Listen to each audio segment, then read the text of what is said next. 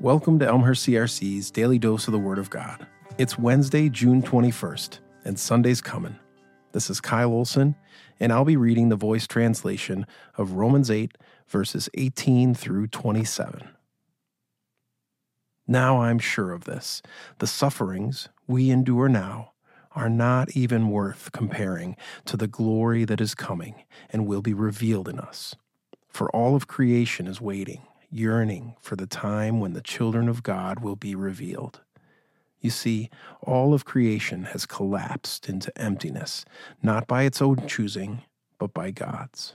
Still, He placed within it a deep and abiding hope that creation would one day be liberated from its slavery to corruption and experience the glorious freedom of the children of God.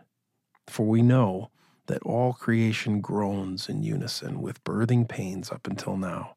And there's more. It's not just creation, all of us are groaning together too.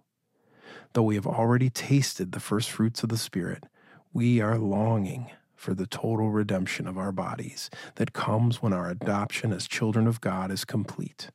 For we have been saved in this hope and for this future. But hope does not involve what we already have or see, for who goes around hoping for what he already has? But if we wait expectantly for things we have never seen, then we hope with true perseverance and eager anticipation. A similar thing happens when we pray. We are weak and do not know how to pray, so the Spirit steps in and articulates prayers for us with groaning too profound for words. Don't you know that he who pursues and explores the human heart intimately knows the Spirit's mind? Because he pleads to God for his saints to align their lives with the will of God.